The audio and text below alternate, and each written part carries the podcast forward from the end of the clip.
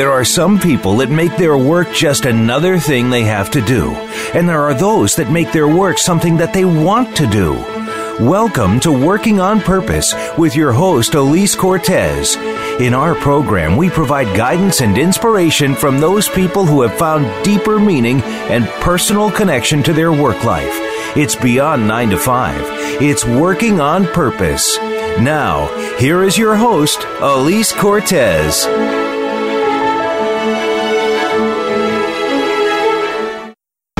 Welcome back to the Working on Purpose show. Thanks for tuning in again this week. I'm your host, Alise Cortez, joining you live from Dallas, Texas, which is home base for me.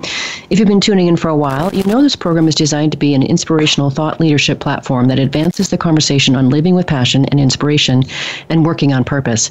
And as I'm committed to helping create a world where people actually want to go to work, the content choices are designed to help equip leaders inside organizations to make work a fulfilling part of life so employees thrive, give their best performance, and want to stay. I talk with my guests to draw on their expertise and share my own experience consulting, speaking, and developing workforces across the globe. With us today is Dr. Raj Sisodia, an, an F.W. Olin Distinguished Professor of Global Business and Whole Foods Market Research Scholar in Conscious Capitalism at Babson College. He is the co founder and co chairman of Conscious Capitalism, Inc., and the author of 11 books and over 100 academic articles. Today, we'll be talking about his latest book, The Healing Organization Awakening the Conscience of Business to Save the World. He joins us today from Boston, Massachusetts. Dr. Sisodia, welcome to Working on Purpose. Thank you. Uh, very happy to be with you, Alise. Well, I'm happy to have you today too because um, today we, we're pre recording this conversation on January 30th, which is my birthday. So today you are my birthday, birthday present. Oh, happy birthday to you. Thank you. You are a wonderful present. So I'm looking forward to this conversation. I want to get as much out of you as I possibly can in this time. And I want to say for our listeners' benefit that I discovered you because I am a member here in Dallas of Conscious Capitalism, the group here. And one of the presenters had mentioned you and your various books, and that's how I got to know about you. Um, and of course, you, you're all about enlightened business management. Um, and I want to just open our conversation by something that you wrote in your book that really moved me to tears. So get our let, let our listeners get to know you a little bit and you say, I quote, I remember the moment when I found my purpose, or more accurately, when my purpose found me. On June 12, 2005, I was researching stories of how some companies were demonstrating deep and authentic caring to their customers, employees, communities, and was moved to tears, never prior having had a positive emotional response to, to your work before. I realized there is a better way. Not only did I find one, I discovered a bonus to a better way. It wasn't just more caring and humane, it was also far more profitable. Dr. Sisodia, that is just beautiful. Mm, thank you. Yeah, this was in the process of writing the book that eventually became Firms of Endearment how world class companies profit from passion and purpose. And we indeed discovered a whole different way of being in business that was very different from the traditional narrative that I had been taught in business school, that I was in fact teaching as a business professor, that the only purpose of business is to uh, maximize profits, create shareholder value, and we use all the other uh, stakeholders uh, for that reason. And I found a way of being where it was really about authentically caring for people and their well being. It was having a purpose in the world separate from profit, leaders who cared about people, who cared about the purpose. It wasn't just about power and money, and cultures where people actually look forward to going to work. And we found that those companies that uh, fit those criteria, which we now refer to as the tenets of conscious capitalism, actually succeed far better in financial terms as well it was nine to one in the original research that was published in that book over a 10 year period. Uh, while they're also creating many other kinds of value and well being for people. So it's not just that they're squeezing everything out of people, they're actually contributing to people's lives while they're also creating great abundance, financial abundance. So that was a turning point in my life. And as I said, the emotional reaction that I had to those stories, I think told me something, you know, that there's, you know, business operates at the level of the head and sometimes emotions, we kind of manipulate people's emotions, but we really don't operate at the level of the heart and the soul. And I think that's what this journey is about. It's about love and it's about purpose. And those are deeper human motivations that we can tap into and achieve, you know, and your work is all about that, Alise. So I'm very happy to be bringing this to you. Mm, thank you. Thank you for that. Uh, yes, and I did, as you know, read your book, Firms of Endearment, and found it incredibly compelling and so incredibly still useful. So much of the world just is, is not there yet, Dr. Sisodia. I know you wrote that book many years ago, but uh, the world still needs to catch up. so we got to keep we got to keep talking about this. Mm-hmm. Um, so for our listeners' benefit, who don't know you as as I do, would you just sketch a little bit of your background and of interest and perspectives and various involvements um, that led you and Michael Gelb to write this latest book, The Healing Organization? Yeah, so I would say that it's the continuation of my journey, which really changed trajectories around 2005 when I had that awakening and kind of my purpose found me, and that led to Firms of Endearment, which led to Conscious Capitalism, the movement, and ultimately the book, and then other books followed the one on the feminization or the rise of feminine values and the need to bring more feminine values into leadership, which is called Shakti Leadership, and then a book called Everybody Matters, as well as a field guide. So that evolution of that thinking and just thinking more deeply about these principles and pillars of conscious capitalism ultimately led me to this realization that I had been using healing as an acronym for the qualities of a great purpose uh, stands for heroic and evolving and aligning and loving and inspiring, natural and galvanizing. But as I thought more deeply about that, I realized that there's something more hidden there. That ultimately, I believe that the fundamental purpose of business is for us to take care of each other. It's for us to uncover and meet each other's needs. And when you do that, you actually make somebody whole. You you heal them in that dimension when you uncover and meet their real needs, right? And if we operate with that energy, we're actually going to heal them. But we actually don't, for the most part, do that. Businesses, for the most part, exploiting opportunities, right? Figuring out how we can make money by using people, using customers and employees and others, right? So the energy behind it is one of using and exploiting rather than serving and taking care of. And that makes all the difference because on the surface it might look the same but when you have the energy of taking care of and serving then you actually make people's lives better and you heal them. Otherwise you actually cause suffering. So that was kind of the insight that said wow business can be done in a way that on the surface looks the same but one way causes suffering and the other way causes joy and healing. You know how can we explore that idea Mm, I like it. And to that end, I, I want to share with our listeners what I found to be wonderful audacity in the way in your opening chapter, Dr. Sisodia. Let me read it a little short bit here, and then if you could comment on it. You say, I quote, Imagine a company whose CEO set out to pay people as much as possible, help communities in distress before FEMA and the Red Cross when there was a disaster, treated your spouse and kids and pets as stakeholders, reduced the company environmental footprint to zero, or made a positive contribution to the ecosystem, was willing to hire 70 million Americans with criminal records and give them a first chance, an opportunity to build a happy life, raise a family and become productive, tax paying citizens, and they're more profitable and prosperous than their industry peers. Imagine that. That sounds like a world I want to live in. it sounds utopian. But uh, this is really a collection of some of the uh, stories in the book, right? I mean, these are all things that various companies did. Uh, and all of the companies that we feature in the book are generally more successful than the average company in the industry, and by in some cases dramatically so. And that's a big part of our movement to show that we don't have to make a false choice between succeeding in material terms or creating financial abundance and being human and humane and loving and caring. That those two things actually go together. That we don't have to inflict suffering on people and, in fact, even cause death and, and despair among people to make money. In fact, quite the opposite.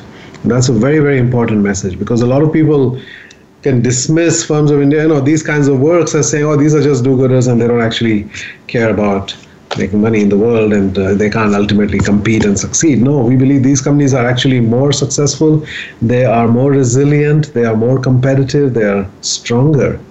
As I said in Firms of Endearment, enduring companies are enduring companies. Mm-hmm. They're the ones that ultimately survive because they have all the stakeholders are emotionally invested in their in their success right so again it breaks that trade-off mentality that we have you know so much of life is about the mental models with which we operate and how we think the world works and we're trying to show that there's actually a different way in which these things can work mm-hmm. business is the ultimate win-win game in the world but for the most part we practice it like it's a win-lose game and every win-lose game ultimately is a lose-lose game right so we need to change that model Well, I completely agree. I'm with you. I'm one of your. I'm one of your soldiers, Dr. Sisodia. I'm right there with you.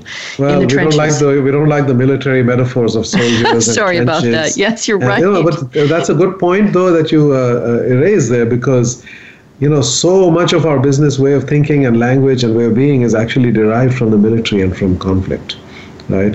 If you look at hierarchy and command and control, and then strategy, tactics, operations, front lines, headquarters, staff, line, trenches, soldiers, etc., those are all military terms. And the reason is that in the 19th century, when we started to have large companies, the only models that existed were armies. So we kind of borrowed the way of running an army and applied that to running a company. But you know, business is not war, and business is not about killing and destroying and dominating. Right? Business is about serving and taking care of, right, and elevating. So we need different metaphors, and I think we have to watch out when we fall into because it's now deeply ingrained in us to use that language. You well, know? you're right. I just did it, right? I absolutely yeah, just yeah, did it. I just demonstrated it. Mm-hmm. Well, and, and to that end, Dr. Sisodia, one of the things that I, well, there were many things I found compelling about your book, but you have a way in that one of the earlier chapters here of really presencing just the pervasiveness of business and, and its dominant force in today's life. And I think, could you paint for us a little bit of that picture of both how business really serves us well and wh- how it doesn't today? Yeah, well, you know, in a free society, business it pretty much uh, impacts, I would say, 80, 90% of our lives, right? I mean, governments don't and are not supposed to meet our needs. Businesses are given the opportunity, but also the responsibility to do that, right? So almost everything that happens in our lives is impacted by the way in which businesses operate. And if the business culture is one of purely you know based upon profit maximization shareholder you know that becomes greed and exploitation and using and and you know the power and ego and uh, and, and money. That's what it's all about. And that causes many many kinds of suffering in our lives. You know we start to look at our fellow citizens really as people to be used and exploited. We start to see what can we get out of them? How can we trick them? How can we squeeze more out of them you know? One of the thing realizations that i had along the journey of writing this book on healing was I needed to heal myself and I need to actually take time off and go on a variety of different healing experiences. One in the Himalayas, one in the Amazon rainforest, and silent retreat, and working with coaches, and all kinds of things, right? And and some of the realizations that I had is that we need to actually get back to these four things that we've lost sight of: it's love, innocence, simplicity, and truth and you know business has gone far away from these things. And that's kind of the insight that i received on, on one of my uh, silent uh, retreats is that this is what the world of business has gone away from and this is what we need to get to.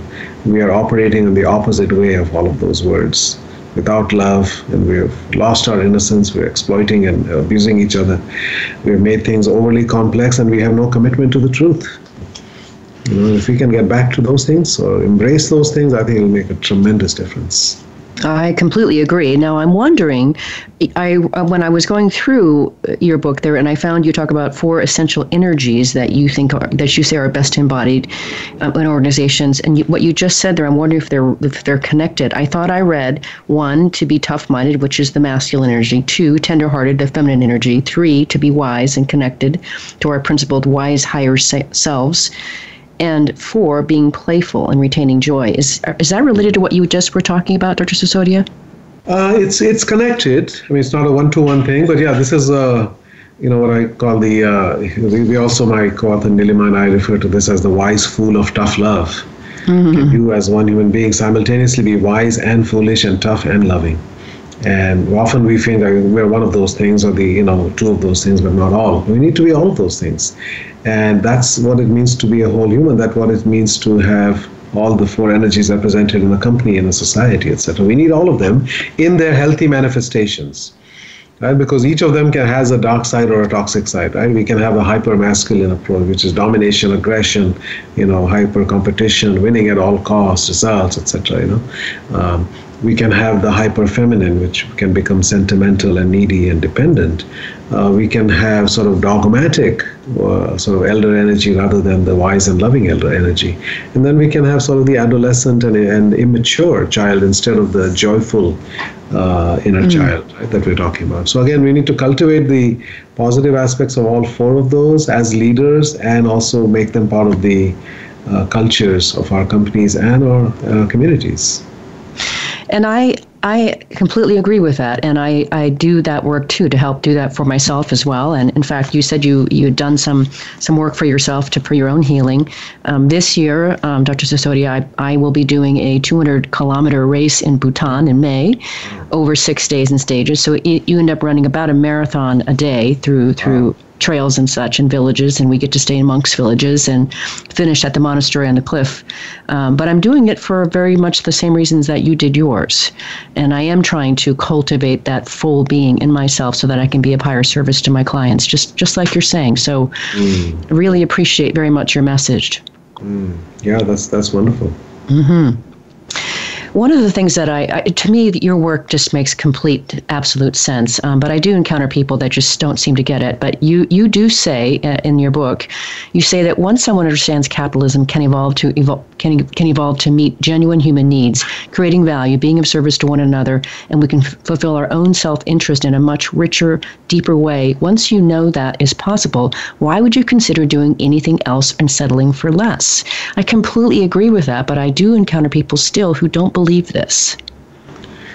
Yeah, and I think it's uh, you know it's it's years of conditioning. It's what they were taught. It's a belief system that they hold, and you know in many cases it has served them individually well, right? So if you've got a CEO who primarily is motivated by power and money, which by the way I would say the majority of CEOs that are currently CEOs of large companies are primarily motivated by power and money, and the system has served them very well right? And uh, so they don't see anything wrong with it, really, despite the fact that there's all this untold suffering that's going on uh, with the employees and the families of the employees and what's happening in the communities and the environment and even their customers' health might be affected, right? So they don't see it because they don't feel it personally and they don't actually care about those other things. So I think that's a matter of elevating their consciousness, awakening, or maybe in some cases we just need leaders with a different consciousness at the top right? If you have a leader who's primarily motivated by money, then that's you know they're going to operate the business in a certain way, and it's going to end up using and exploiting people. So I think that's really the challenge that we have. You know that we have to awaken the leaders who are there, or we have to have leaders with a different consciousness in place. Because for some people, you know, they say you will see it when you believe it. So if you just don't believe it, you will never see it.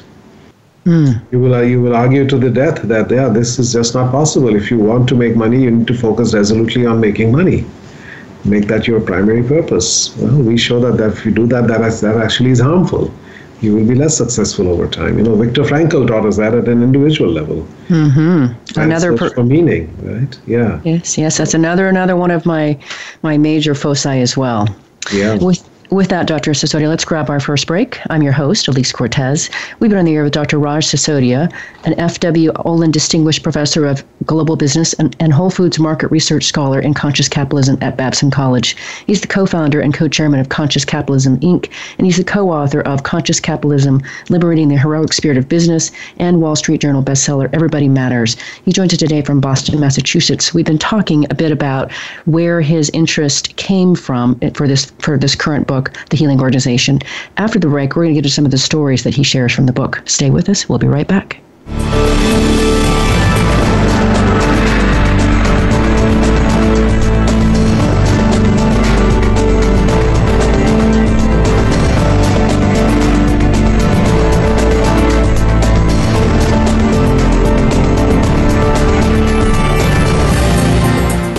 Alise Cortez is a speaker and engagement and development catalyst. She designs and delivers professional development, leadership, and engagement workshops and can bring her expertise to your organization. She will help ignite meaningful development within your workforce that will increase employee engagement, performance, and retention. To learn more or to invite Alise to speak to your organization, please visit her at www.alisecortez.com. She would welcome the opportunity to help get your employees working on purpose.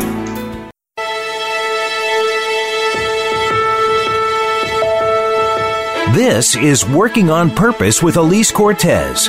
To reach our program today, send an email to Alise, A L I S E, at AliseCortez.com. Now, back to Working on Purpose.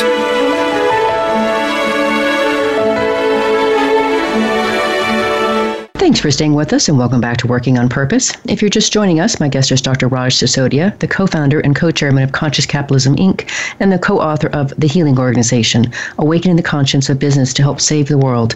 I'm your host, Alise Cortez.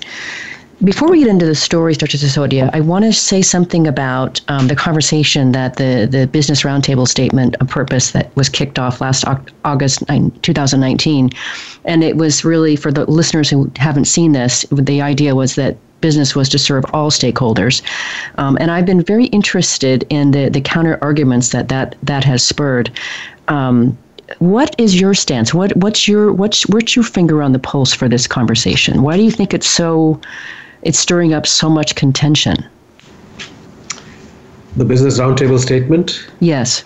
Yeah, I think, um, again, it's what I was talking about earlier, you know, so there are some, I would say, fundamentalist capitalists out there, right? So the Milton Friedman school, uh, which still exists, and a lot of people still subscribe to that uh, that business is only about uh, profit maximization. Everything else is a distraction from that. So when the business roundtable says no, you need to have a purpose separate from that. You need to take care of all your stakeholders, not just your shareholders. Uh, that uh, to them, you know, just uh, doesn't ring true with their belief system. And so I think we're, you know, that's we're in the middle of that transition. I think. Uh, it's kind of a paradigm shift that's happening, and there's going to be a lot of resistance. Anytime there's a new paradigm that's trying to upend an existing paradigm, you're going to see, you know, it's kind of like episode two of Star Wars. It's kind of the Empire Strikes Back. it's like the uh, the Force Awakens. That's been going on for a while. The Force has been awakening, but then the Empire always strikes back, right? And then there's always a third chapter, which is the return of the Jedi is, is, sort of the uh, the conclusion of that, right? I think we have to stay with it. We going, we know we're going to encounter resistance, but uh, but this is indeed a better way, and this is the only way. We can no longer afford that old way, because that has in fact caused too many of these so-called externalities, which are now adding up. So you know, that's simply not tenable anymore. We will destroy ourselves and destroy the planet if we continue down that path. Mm-hmm. So we definitely need to change. The answer is not to get rid of capitalism we don't need to decimate capitalism. It's the worst thing we could do, but we need to elevate it. Yes. You know, capitalism is a system, and like any other system, it functions depending on the consciousness of the user, right? And how we approach it. What's the purpose for it, and what are the uh, connections, you know, between the elements of it? And when you change the purpose of any system, its behavior changes radically, and that's what we're trying to do: is change the purpose and the relationships within capitalism to evolve it. Mm-hmm. And you just just really do so beautifully in your book, Dr. Sisodia, but at least the two that I've read so far. Um, and the chapter that you have in the, this current book, The Healing Organization, on evolving from empire to ministry, from conquering to caring, for me, really, really opened my eyes to just what you said before about the old and the new worlds. And it was very compelling how you how when when, when we when I read that, and I'm going to ask you to share some of it now, if you will. You're right. I mean, it's so these ideas these old ideas that we've accepted from the military and conquering and such are so much a part of our vernacular today. It's really hard to separate them. So, will you share for our listeners some of these historical hallmarks of empire and conquering that you do in the book, so we can get present to what we're what we're dealing with here? Yeah, so human history has been marked with, uh, first of all, uh, masculine energy and men dominating every aspect of society. And in the absence of the sort of balancing feminine, that becomes hypermasculine. That becomes, you know, as I said, domination, aggression uh, conquering, winning at all costs, and so forth. So we've seen that in, uh, in, in the political realm, of course. Uh, we've seen that with the empires that have existed. All empires have existed essentially to fulfill and serve the ego of the emperor, right, or somebody who wanted to go from being a king to an emperor, wanted to be called so and so the great, right? So there's an there's an un, insatiable appetite there for power and uh, and uh, and uh, riches that can never really be fulfilled. But in the pursuit of that, there's a countless untold amount of human suffering that's that has happened right so millions of people get killed and uh, lands get conquered and and the empire spreads and then ultimately the whole thing falls apart once the emperor dies or is killed and there's no real lasting uh, positive impact from that. There might be a few monuments and buildings or whatever. But that's the energy that has driven so much. And uh, one of the interesting uh, stories that I did found, I happened to be in a part of India a few years ago, I was invited to speak in the state of Orissa, and I went to visit this site where the Emperor Ashoka, who was literally the, the greatest emperor in the history of India and maybe one of the greatest as defined by you know, how you measure empires, right? the size and, and, and, scale and growth of the of the uh, uh, sort of the span of where they uh, controlled almost all of modern India and beyond. And that's the place where he fought his final battle to conquer the last remaining holdout kingdom and make it part of his empire. And that's where he had his awakening. Mm. As he watched, uh, as he walked on that battlefield the morning after the war had ended, 100,000 of his soldiers had died, and 100,000 on the other side, and millions of people were impacted. And as he normally would have walked in triumph, and on that day he saw the blood and the uh, you know, dead bodies, and some who were not yet dead and screaming in pain. And the water, the blood was flowing uh, down a hill from this battlefield down to a river, and that river was literally running red with all that blood in it. And he had this deep awakening. He said, My God, what am I doing? Why am I causing all this suffering? You know, and he awakened that day and he basically committed that he would never cause any more suffering to any humans or animals again, and that he would do everything he could to prevent that in the world. He embraced Buddhism, and you know the, the, whole next chapter of his life where really he became he went from being an empire to being a ministry he took his army and basically created an army of missionaries and he embraced buddhism and then he sent uh, emissaries all over asia that's why we have buddhism in uh, in places so far from india i mean it originated there and now it's much more prevalent in east asia right in, in japan and uh, in, in, china and more many other places so uh, Ashoka was responsible for that. He sent his own son and daughter as missionaries in other places. So that's an example of a shift from an empire mindset to a missionary mindset, right? One is spreading suffering and feeding the ego, and the other one is spreading healing and feeding your soul. Mm. That's really, I think, the parallel that I'm trying to draw there is with the world of business. Today, we don't have that many political empires. For the most part, that's died away. But we've replaced that with business empires and the same energy drives the growth of business empires. There are founders there whose quest for more power, more control, more influence, you know, more impact is never ending. And in the pursuit of that, you know, they pursue growth for those reasons, and in the process, they cause enormous suffering in the companies that they acquire and how they then manage and run and lead those companies. I use the example of a Brazilian company called 3G Capital which over the last uh, couple of decades has had a massive impact on the world and has acquired a whole bunch of companies and created these massive, uh, large companies in the field of beer and and uh, and uh, uh, fast food and a few other areas, processed foods and so forth. But the impact that they have on the lives of the people who work there and those and the customers and others ultimately is very negative. And it causes great suffering. So when 3G Capital comes to town, you know that life is going to get very harsh and very difficult and very tough for all the employees of that company. That customers are not going to be as well served. You know, you're going to be creating products that are not necessarily good for their health and well-being, etc.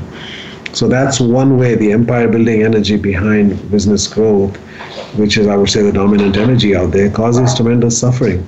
But there's another energy behind which the example that I use there is Barry Wehmiller and Bob Chapman, who until now, I think he's bought about 112 companies that were dying and struggling and turned them around. And these were small manufacturing businesses in the industrial Midwest and now increasingly in Europe and other parts of the world. And they are not able to compete and they're not uh, able to uh, uh, be profitable. And he acquires them and turns them around right? Through a combination of good leadership and management, but also changing the culture and making caring for people the primary element of these businesses. As he says, we measure success by the way we touch the lives of people. Mm-hmm. Really, the same people, same business, same location, these businesses are now thriving. And those people are thriving, and their families and their children and their communities are all thriving. Right? And so Bob is on a mission to save, in a way, the future for these towns and for these people. And I was with him uh, recently, and he said he's looking. I said, How, "What are you up to now?"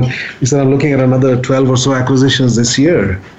And I said, Bob, why do you need? You already have 108 or more companies, right? You know, aren't you busy the, uh, enough? yeah, and you know, why aren't you enjoying your 26 grandchildren and uh, spending? And he said, I don't know how much time I have left.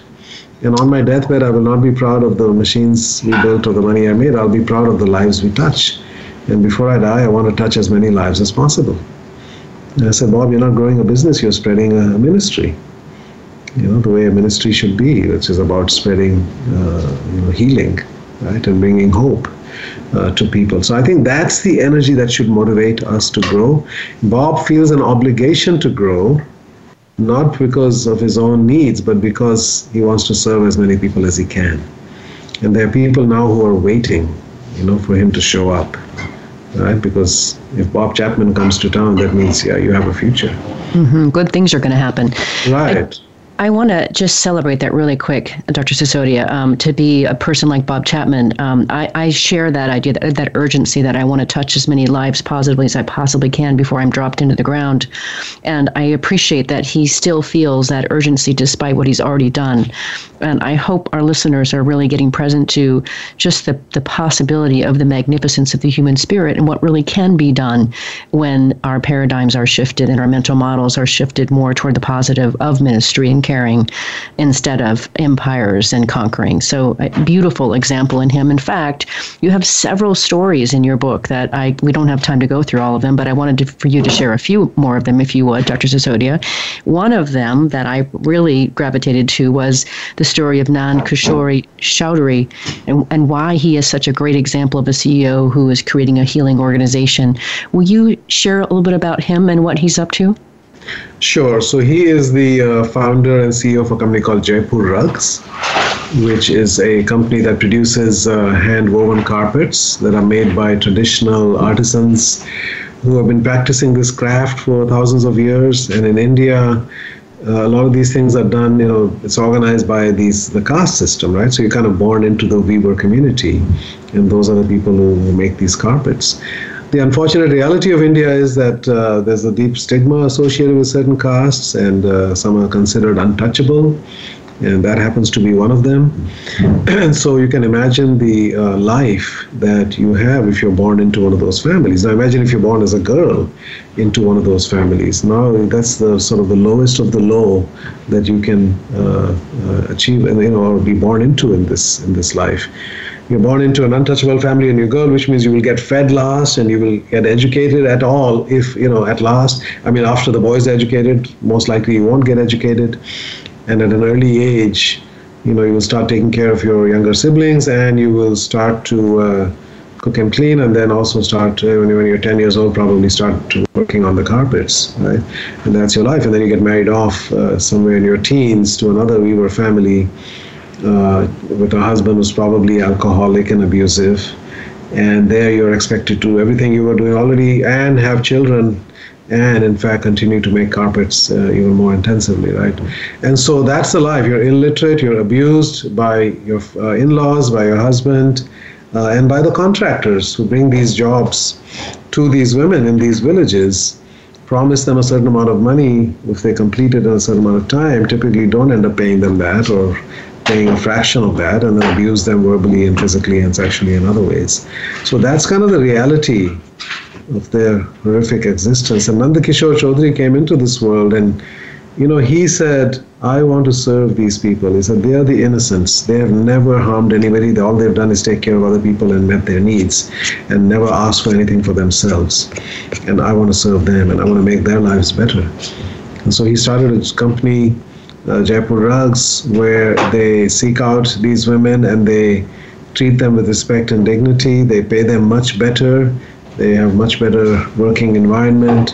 Uh, they also have a foundation that educates them, teaches them basic literacy and math skills and accounting skills, encourages them to become sort of small entrepreneurs within the system so they can then hire other women and and, and sort of subcontract to the company so they can become uh, you know uh, more uh, pro- more uh, prosperous than they than they were before. And so I saw an example of this when I went and visited and met a woman named Shanti, and that the story that I told you was her story. And she had uh, five children, and she was almost reduced to uh, starvation or close to starvation at times. She has to sell her jewelry, you know, to buy food or to pay some of the other workers that were working with her. And then they, she was discovered by Jaipur Rugs, and her life today is completely turned around. Um, she has five children. The oldest has already graduated college. The second is in college. The third is in 11th. One is in 10th. One a boy, the youngest boy, is in 7th. This illiterate, uh, penniless woman is now going to have five children graduate from college. Mm. She has a life of respect and dignity. When I met her, you know, she was laughing and, you know, and she said, if you came some years ago, I would be sitting on the floor with my head covered and I would not even be able to look at you. Right? And today she'll walk up to you and shake your hands and ask you in English, how are you? You know, uh, that's the transformation that's possible. And I asked her, how do you feel about Mr. Chaudhary and what he's done? In fact, he said she just started crying. She said, I don't have the words. You know, she said to me, he is he is much more than my mother and father. To me, he is God because he gave me life. You know, I was alive, but I didn't have a life. And now I have a life, my children have a life, and their children will have a life, right? So that's the power, and you multiply that by 40,000 of these women that are part of their system, right? So the transformation is enormous, and now they're also extending that to their customers. You know, they're saying that you can either go into a store and look at the cheapest carpet and just buy it and go home, or you can buy one of our rugs and there'll be a barcode on the back, and if you uh, point your phone at it, you'll get linked to a video of the family who made that, and you will see the impact that this has had on their lives and their children. They said, We're not selling you a carpet, we are sending you a family's blessings through this carpet. And so he said, We're going to heal our customers and we're going to give them, you know, sort of a sense of, you know, the way that they spend their money actually makes a difference in the lives of others. And that way we can start to spread this, uh, this idea of healing throughout. That is so beautiful, Dr. Sisodia. I'm, I'm gonna I'm gonna work on not being not getting reduced to tears here because that was so beautiful. But the power, the uh, the alluring, beautiful power of that. Who wouldn't want to aspire for that? So, thank you for sharing that. Let me take us to our last break here. I'm Alise Cortez, your host. We've been on the air with Dr. Raj Sisodia, an F.W. Olin Distinguished Professor of Global Business and Whole Foods Market Research Scholar in Conscious Capitalism at Babson College. He's the co-founder and co-chairman of Conscious Capitalism Inc. He is the co author of Conscious Capitalism Liberating the Heroic Spirit of Business and Wall Street Journal bestseller Everybody Matters. He joins us today from Boston, Massachusetts. After the break, we're going to talk about how to become a healing organization and a healing leader. Stay with us. We'll be right back.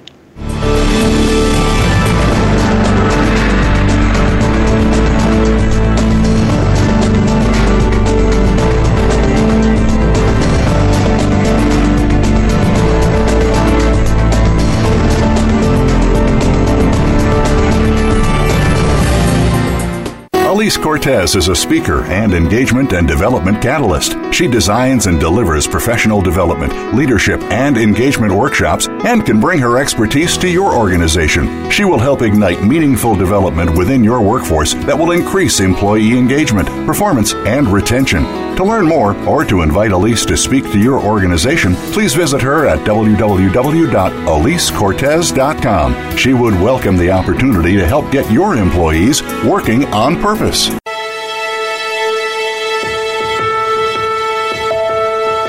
This is Working on Purpose with Alise Cortez.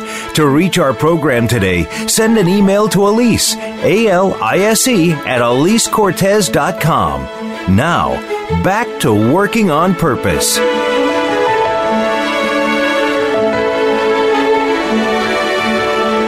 Thanks for staying with us and welcome back to Working on Purpose. If you're just tuning in, my guest is Dr. Raj Sisodia, the co founder and co chairman of Conscious Capitalism Inc., and the author of the, the, the, Healing Organization Awakening the Conscience of Business to Help Save the World. I'm your host, Alise Cortez. So, Dr. Sisodia, now that we have helped our listeners understand the opportunity here and, and present some really fantastic examples, the last thing I want to do is give them some actionable ways they can really start to change those their, their mental models and work toward this idea of a healing organization. And so, I want to talk about. Um, you, you, mentioned three principles that distinguish a healing organization. It, I think it would be useful for for us to be able to share those with our listeners. So, would you would you talk about those? Sure. There's uh, one thing I'd like to say before that, you know, that ultimately what this is about is liberating certain forces that already exist within the organization, mm. giving them permission to manifest. Right? So I say that the most uh, abundant resource on this planet is unexpressed human caring. Mm. You know, human beings have a need to care for, for, for themselves, for each other, for causes, you know, for, for many things. And our organizations can either amplify or they can diminish our capacity for caring. In other words, they can become vehicles where we can express that or places where we need to suppress that. And traditionally, it's been the latter, right? Because we've thought about business as this place where we put on our mask and armor and go to battle and fight the competitors and, you know, win the battles and do all of that, right? right. We're supposed to leave our humanity behind and showing any sign of compassion and caring, etc., is seen as weakness. That you can't win in the world if you're if you're going to be operating in that. We have to be ruthless, right? Only the paranoid survive and dog eat dog, and it's not personal. All of that, but in fact, as our work has all been all about this that companies that are built on love and care are actually more more powerful if we can bring our full humanity to work we will actually have far more powerful businesses so there's all of this unexpressed caring that exists in every company all these people with a tremendous capacity for for caring and for doing things for each other and then on the other side you have all this silent suffering you have people who are dealing with extraordinary things every day of their lives uh, you know, there was a thought bubble that we could uh, make visible above everybody's head about what they're really worried about and thinking about, you know, it would break your heart when you realize what your colleagues are dealing with. And yet, for the most part, people are silent and they're just doing their work, right? They're stoic and they're heroic. And at the same time, it is eating away at them and ultimately impacting their health and uh, probably shortening their lives and so forth. So, if we can allow these two things to come out of the corporate closet that are hidden away, the unexpressed caring and the silent suffering, if we create a culture where people are able to express you know what they're dealing with and what they need and people are also encouraged and able to help each other right? I think that's going to go a long way. And that's something that has to be modeled at the top. Leaders have to really model that right there's a buddhist principle that we talk about when we write about greyston bakery uh, where bernie glassman you know talked about bearing witness right that we have to bear witness to the suffering that's out there we have to be able to see what our people are, are struggling with within the company. And once you bear witness, and then loving action will naturally arise from that. So I think we need to create a culture in which that happens, right? where we surface and then allow people to meet each other's needs. You know, we have, we have, we are here to care for each other, right? And business is a way for us to do that at scale. And we can do that for our customers, but we can also do that internally. I remember one of the experiences I had was this vision of uh, there's a woman from India known as Amma, and she's the hugging saint. Heard of her? She goes around the world and basically hugs people, and people will stand in line for eight hours in the hot sun just waiting for a hug, and she doesn't even say anything. But they feel this surge of unconditional love from her, and they many of them walk away in tears. And the message that I got, I got an image of all these people standing and waiting for this hug, and the message I got was all these people could be hugging each other Mm-hmm. They have, they have what they're looking for, right? You don't need to go to another place and find it in some other person, right? And that's what we're all here to do. So I think that's a fundamental principle, right? And beyond that, in the book, we talk about uh, various other practices that we've kind of distilled from the 25 stories, you know, that we have. First of all, that we assume as a leader the moral responsibility to prevent and alleviate unnecessary suffering. Find out what is causing unnecessary suffering, is uh, rules and practices that we have, right? And there are many examples of each of these that we talk about in our stories. Uh, if we just have a hierarchical way of being where you know people are abusing the people below them, uh, if are we in some ways enabling abuse? Are we in fact settling for neutrality when we should be looking to have a positive impact? Are we just looking to do less harm, or actually actively looking to do more good, whether it comes to the environment, or when it comes to communities and so forth? I think another element here is to recognize that employees in many ways are the first stakeholder that we have to all stakeholders matter obviously and the well-being of everybody is important but we have to start healing begins at home and home is really the company itself and the employees and there are a lot of companies that are noble or trying to or saying that they're doing noble things in the world with their purpose etc but they are places of suffering for their own employees and that's not acceptable so we really have to start at home right, and treat the well-being of our people as inherently important. And then beyond that, their families, their children, uh, their parents, even all of their uh, their own stakeholders are impacted uh, by that. And we look for creative opportunities to bring joy, play, and love to the workplace.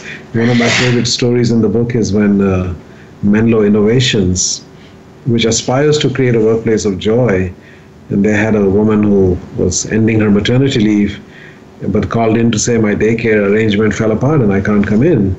And the CEO said to her, "Well, just bring the baby." And she said, "Well, what do you mean? How are we going to you know, work?" He said, "It doesn't matter. We, you know, we'll figure it out. You know, we all have had children. We know what to do." So she did, and now we fast forward ten years, and they've had about twenty-six uh, babies in that office over the years, right? And it's just become a practice, and it actually spreads more joy and reduces stress and so forth. Right? So there's all these opportunities, you know. Then, then when we actually start to behave and think in a more human way, rather than always trying to be professional and corporate and whatever, right? Um, and then you have to uh, invest in healing as well. You, know? you have to look at what are the needs that people have, make things available to them that are going to help them physically, mentally, emotionally, spiritually uh, healed, right? What kinds of things do they need? Going beyond what we typically offer through our wellness programs and employee assistance programs and so forth. There's a lot more that we could be doing. Mm, agreed. Agreed. It's so easy to listen to, Dr. Sodhi. I sort of feel like I'm in this this melodic sort of dance when you speak. It's just it's beautiful to hear you talk and share from your your heart and your soul. We're almost out of time, but I do want to give you an opportunity, if you would, just to say you've got a, a whole chapter dedicated to helping people become healing leaders themselves. Can you just, and you've got 10 of those elements in that chapter, can you maybe just talk about one or two of them? Yeah, I mean, this kind of became personal for me because of the experience that I had writing the book, you know, where I was full steam ahead and I had all my examples and stories and I was just going to churn it out, right? And I was told by three people that if you're writing a book about healing, uh, you need to actually slow down and you need to look inward and you need to look at what needs to heal within you and work on yourself and then try to write this book. You know, and uh, I said, I don't have time, I've got a book deadline. I said, no, book deadlines can be moved. You know, so I actually did delay the book by five months and experienced a number of things and got started on that journey. I mean, I guess we're all on that journey anyway, but for me, it was an intensive period of exploring and, and looking at what needs healing. And, and also, you know, what we realize when you go through that is that which is deeply personal is also completely universal. Mm-hmm. So there are, there are uh, insights that come out of that which are not just specific to you, but actually relevant, right, in a broader way. So I would say it starts there. To be a healing leader, you first have to turn the lens inward and, and look at your own life and your own traumas that you may have experienced, your own blind spots, uh, various experiences you may have had with your parents or in childhood or wherever it might be and learn how you can heal and grow from those. Because if you don't, then you're going to actually inflict that same kind of suffering on others. You know, they say hurt people hurt people, right? Or yes, yes. I heard uh, Edith Eva Eger, who was a uh, Holocaust survivor from Auschwitz, say, uh, um, "We are victims of victims." Right? And she said, "The greatest Nazi is inside us. Mm-hmm. We are our yes. own tormentors." You know, so all of that. There's just a tremendous need for that. I would say the vast majority of people are walking around with some level of PTSD, you know, like symptoms. So it has to start there, right? And then once we do that, tapping into that, we have examples of that in the book, right? Eileen Fisher, why did she start a company? She says, I was an uncomfortable human being, so I wanted to make clothes that make people comfortable. You know, Danny Meyer struggled with his own family and the uh, sort of uh, difficult environment in which he grew up. And so he wanted to create a family environment at the workplace, a healthy family system rather than the unhealthy family system that he came with. Uh, Daniel Lubetzky of Kind, you know, his father, again, a Holocaust survivor, and he was inspired by him in terms of how he chose to live his life and so forth. So I think we can alchemize our own suffering and then from that extract pearls of wisdom that we can then bring to that. Uh, some of the other things we talk about, you know, you have to be true to yourself. You have to know who you are, understand yourself, right? And uh, yes. And Dr. Sisodia, I'm so sorry to interrupt you. I wish we had more time, but we are we're out of time. Um, last words and say 10 seconds that you'd like to share? Uh, I do believe at the end of this process, what I thought was a radical idea is actually a fundamental belief that business is about healing. You know, this is not a sort of aberrational thought that we are put here to take care of each other, that in a free society, businesses are meant to serve us and meet our needs. And if we do that in the right way, we will actually be instruments of healing. We will reduce suffering, elevate joy, and promote healthy growth. But if we make it all about serving ourselves and meeting our needs and using other people, then we will create suffering. Mm-hmm. So, business can be a place of healing for everybody who works there. It can be a source of healing for everyone we serve, our customers and our communities.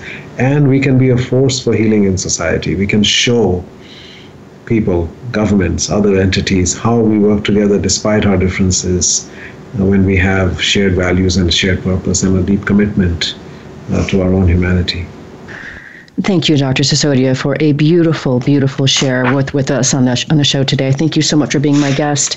Listeners, if you want to find out more about Dr. Sisodia, his various books, I think probably the easiest way to find him is his own personal website. It's rajsisodia.com, R A J S I S O D I A, rajsisodia.com. Thanks for being with us, and we'll see you next week.